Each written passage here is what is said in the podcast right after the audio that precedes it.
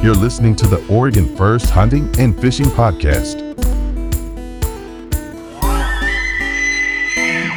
Our mission is to connect with and actively engage Western Oregon outdoorsmen. Like, I want to encourage people to have a positive life change from the outdoors. Yeah. It's not just killing something. One question we ask on this show is, what's your true motivation behind your life in the outdoors? What's going on deep down inside of you when you're engaging with hunting and fishing? I believe that God gave us the ability to do this. That's one way to connect with God. This is where the spiritual piece really comes in. We are a part. We have a profound impact on our resources. I don't know how to answer that rather than to say it's, it's just all about Jesus.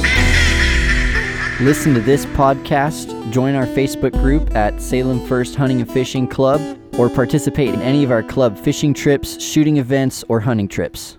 Hello again, welcome to the show, and thank you for tuning in. This is Bryant here with a special episode as we near the end of duck season. Today I'm going to talk about Western Oregon public land duck hunting and our very own twenty twenty-three to twenty-four duck season, which ends in about five days from my recording of this episode. But first, I do have some housekeeping to get through. You may have noticed that we missed getting an episode out in the month of December. Unfortunately, my old recording interface completely fried just a couple days before we were set to record. Funny enough, that was also going to be a duck hunting episode. For the uninitiated, the interface is the most important part of a recording setup. It's the thing that allows my computer to hear the microphone that I'm talking into and actually record it. So for the last two months, I've been searching for an interface in my price range, but I won't lie, I did take the opportunity to upgrade and get a unit that can handle a few more inputs. On top of all that, we had the ice storm, which caused a huge shipping delay, and I was elated when today I got a knock at the door from a sassy FedEx employee holding my new interface. And so I decided to get an episode out as soon as I could to let you all know the big news that we will be at the Willamette Sportsman Show this February ninth, tenth, and eleventh. That is a Friday, Saturday, and Sunday. And any kind of information you need to know about dates and cost can be found at Willamette Sportsman Show. Just Google that. I'm sure it's willamette sportsman show dot com or something like that. Find us at booth one eighty-two right next to the bow rack. Obviously, we won't be the only people there. There'll be some awesome vendors and speakers giving keynotes and workshops. During the show, at some point, we will be recording with Nathan Endicott to talk about blacktail hunting. And uh, all around, it's going to be a great time. So come by so we can get to know who all you people are that choose to spend your time listening to our show. And uh, we'll be giving away lots of stickers and have a raffle. But here's what I'm going to do. If you mention that you listen to the show, we're going to give you double entries for the raffle for a one hundred dollars Sportsman's Warehouse gift card. We were trying to decide what to raffle off. You know, I originally thought maybe we would raffle off a gun, but that's real expensive, and I don't really know the legality of that. Then maybe we thought fishing gear, but, you know, there's a lot of people that either hunt or fish, don't do both. So instead, we're going to do a gift card, one hundred dollars to Sportsman's Warehouse. Just say the code word, Best Coast. And we will know that you heard this episode, and you'll get double entries. Say Best Coast when you come up and say hi. So it's like a real-life promo code, Best Coast, and uh, I'll put your name down twice on the raffle sheet for that gift card. So one more time, that's February ninth through eleventh in Albany at the Willamette Sportsman Show. Come say hi. Now, on to public land duck hunting.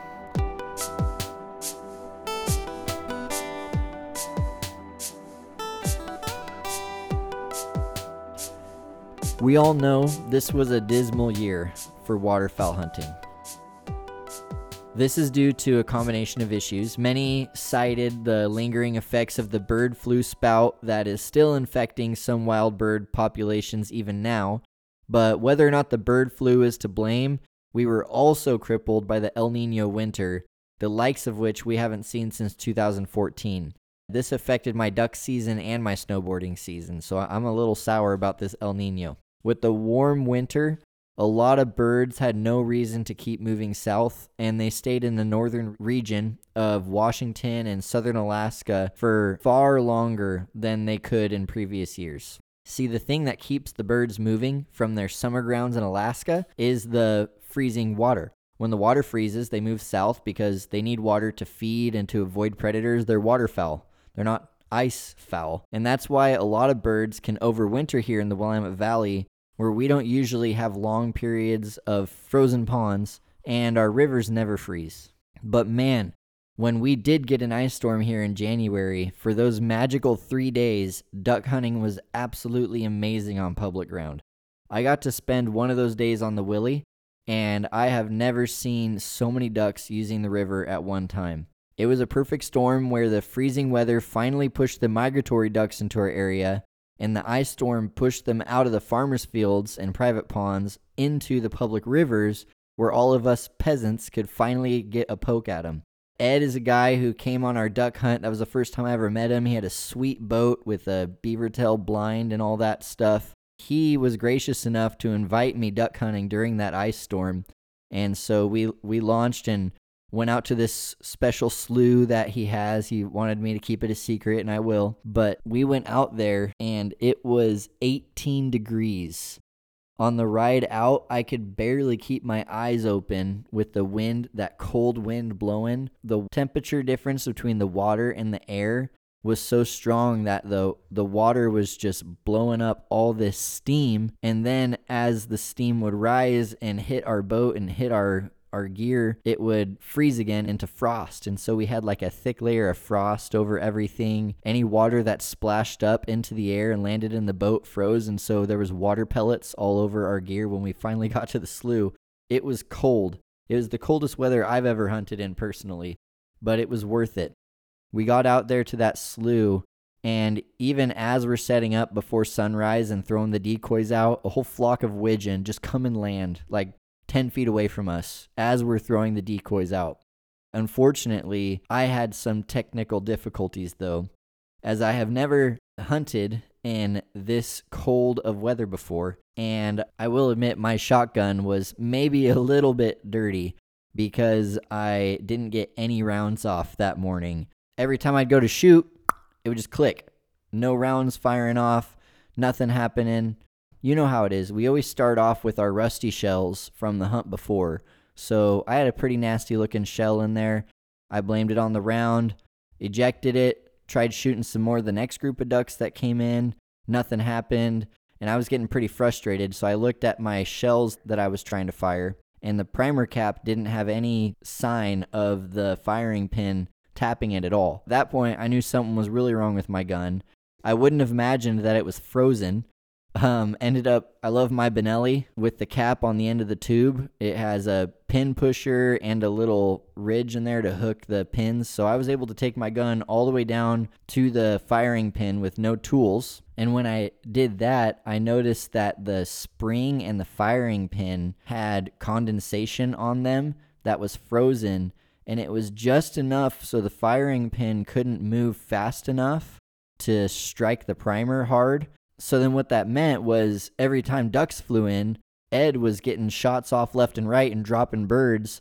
He was thinking I'm an idiot for not shooting at these birds that are flying right into our spread. In reality, I was pulling the trigger. My gun was up, um, but it wasn't firing. So eventually, after taking it apart, cleaning it, I'd get a round off, and then my assumption is the temperature difference of a round firing would cause condensation, so that five minutes later, when more birds flew in, my gun was frozen once again. I had to take it apart. And let me tell you, it was so cold that when I was done putting my gun back together each time, my fingers hurt as if I had slammed them in a door. Like when I hit my hand with a hammer is how it felt, just because they were so cold and I was pushing those pins in and and cycling rounds and doing all that with my fingers. It was a painful experience, um, and a little bit embarrassing that Ed had five ducks and I had zero.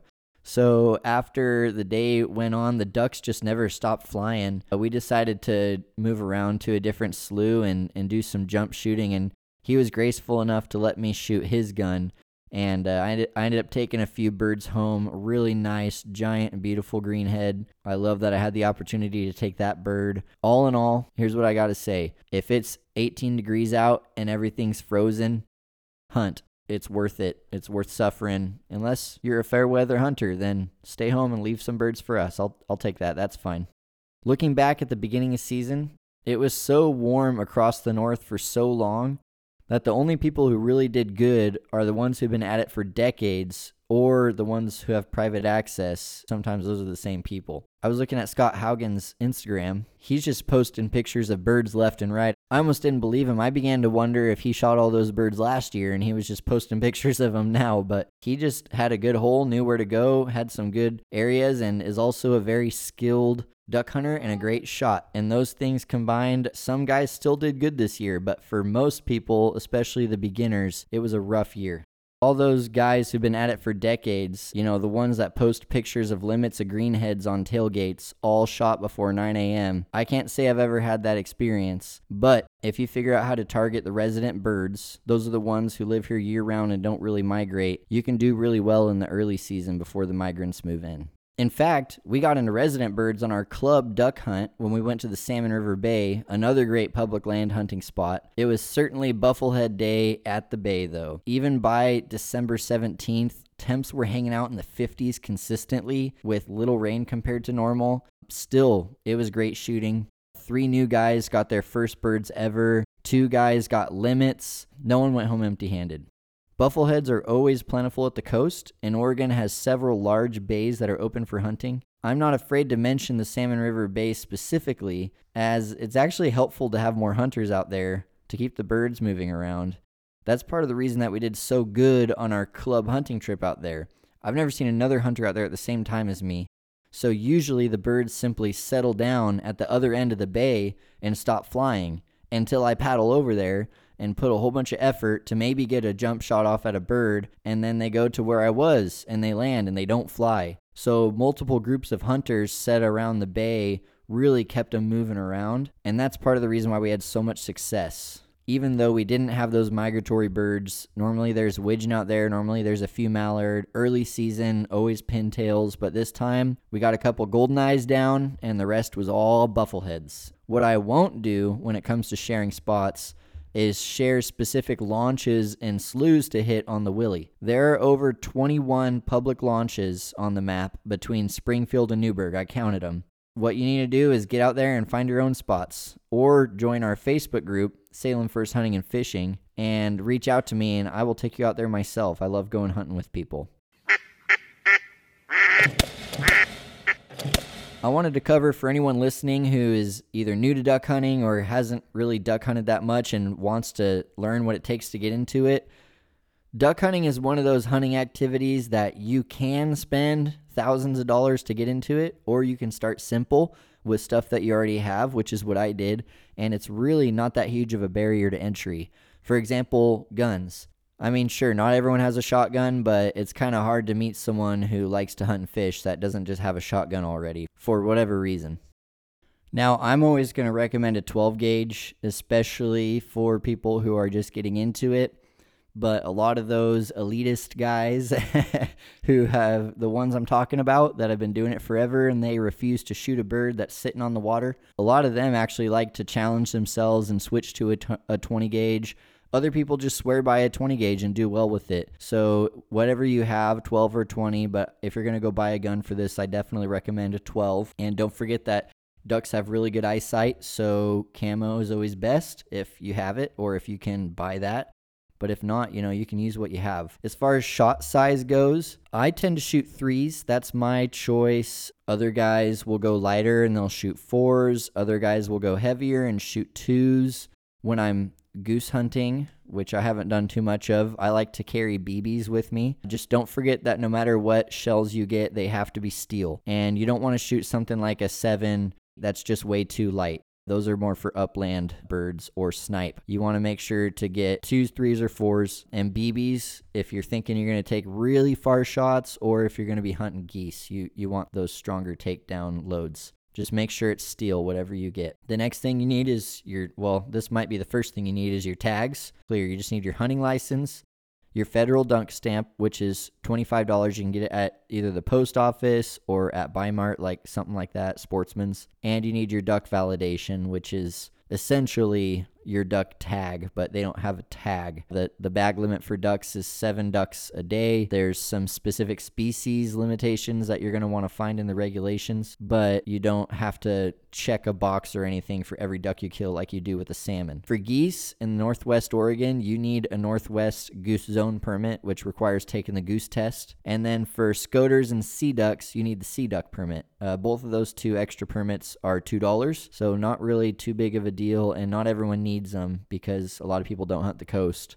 or don't hunt geese. As far as the hunting goes, there's really three things that you need: a way to get close to the birds, a way to conceal yourself, and a way to retrieve the birds. So I'll start by talking about a way to get close to the birds. Now, most guys work their way up to at some point having a boat. You don't usually start with a boat, or maybe you start with someone you know who has a boat and you bum rides off of them. But a boat is really the ultimate piece of gear that you can get at some point in your duck hunting career. Like I said, not really necessary. It's kind of extra. Takes a lot of money and maintenance, but they can make things a bit easier as far as hauling around and getting from place to place and even hunting off of it. I started off kayak hunting, and I still love kayak hunting for ducks because you can get into smaller areas, really shallow water, hunting the tidal areas and the coast. You don't need to be as afraid of getting stuck in a sandbar or anything because you can just get out and drag your kayak across whatever you you need to, or go through really shallow water. Even in the river in the early season before the water's swollen, I really like to use the kayak to get from place to place. The challenge with a kayak is learning to shoot from a kayak because you're wearing a life jacket most of the time, especially if you're in anywhere with the current. You might feel like an idiot, but it's even worth going to the trap shooting range in the summertime and wearing the life jacket that you're going to use for duck hunting and trying to shoot some rounds and see how much different it is. It, it really changes everything in your aiming when you're wearing a life jacket. Another way to get close to the birds in the transportation conversation is land access spots. There are a few areas that you can walk down to the water, a lot of places on the Willamette or on the bays. It just leads into the next challenge of a way to retrieve the birds, which we'll get to that in a minute. First, I'm going to bring up in the conversation of getting close to the birds. Decoys and calls are used by a lot of hunters. It's pretty standard procedure to set out a spread of decoys and call to ducks to get them to come in. It can be intimidating to learn to call. Like, what you got to do is buy a duck call, watch some how-to YouTube videos, and then practice in your truck when you're driving to work or when you don't need to worry about waking up the kids in the garage. Calls are really fun to try and to practice. You know, and there's just so much information online about what calls to get, how to use them, what different species you call. And then with decoys, really, you just do what you have, what you can, you know, and if you can only buy five or six decoys, then that's what you start with. Some people will put dozens of decoys out in one area, one spread. Normally, by the end of duck season, the ducks are kind of split up anyway, so you don't need as big of spreads. Anything you can do to get those birds to come in close to you is uh, what you want to do. So on the next part of the conversation, you need a way to get close to the birds, and you need a way to retrieve the birds. The number one way that uh, a lot of people dream of but aren't usually able to afford or invest the time into is a dog. Dogs are great because a well-trained dog will make your life easier. You can set up in a blind and sit there, and the dog can do a lot of the work for you apart from the shooting. And that's a whole nother world in the realm of duck hunting. If you have the time and the money to invest into a dog, dogs are a great way to retrieve ducks. The next thing, what I end up doing, is either just straight from my kayak or my boat with a net. In the boat, a net is great to have with you because you can boat past and scoop it with one hand. Or if you have a buddy in the boat with you, they can scoop it for you because sometimes it can be pretty frustrating, especially in the heat of the moment when you're racing around trying to get back to your setup to, uh, you know, grab that bird. In the kayak, it's easy enough to just reach into the river and grab them. It's not that bad at all. The last piece of gear that's really helpful way to retrieve the birds is even waders. When you can set up in a shallow area and just walk out and grab the birds, walk out and move decoys, that is a great way to go with it. And I always recommend having waders as a part of your kit because it's really impossible most of the time to hunt from a boat, from a kayak, or even from the shore without needing to step into the water at some point and waders just keep you warm and comfortable and dry. And finally, the third big section of what you need for duck hunting is a way to conceal yourself. Now, uh, there's lots of different ways, lots of popular ways, lots of expensive ways, and a few cheap ways on how to do this. First of all, the most popular thing is blinds. Some people have the opportunity to build permanent blinds on ponds, or I've even seen them on the sides of the river for people who own the property there. There's a bunch of different kinds of blinds. There's the, the classic blind you think of that's made out of brush that you sit inside of. There's layout blinds that you lay down and cover yourself and then jump up when the birds come. Not as popular here in the Northwest, but in other parts of the country, there's pit blinds where you lay in a pit in a field, or st- They're even big enough to stand a lot of the time and still be concealed and hidden. Finally is natural blinds, and that's what you end up doing a lot of time on public land, such as the river or the bays, where you just kind of have what you have and put some sticks in front of you and hope that you're concealed enough. A lot of boats, people will build fold-up blinds that they lay with grass or tarps that they pop up to conceal themselves. You're going to want to wear camo. Now, I know with deer and elk hunting, it's real popular to not wear camo. I mean, as long as you stay still in that sense, it's really easy to still harvest an animal. But when it comes to birds, ducks specifically, they're coming in from up high. They're scanning. They're looking for anything they can see that might be wrong. And they have great eyesight. They can see really well. So if you're standing out there in an orange jacket, they're going to spot you. They're never going to come in close. Uh, one thing that people mess up on is they don't cover their face, and our faces look like a big white shining satellite dish scanning around, looking, moving all around. So when the birds are coming in, you want to be able to rely on your camo, have your face covered and your hands covered, but also try to limit your movements so that way those birds don't see you before they come into your spread.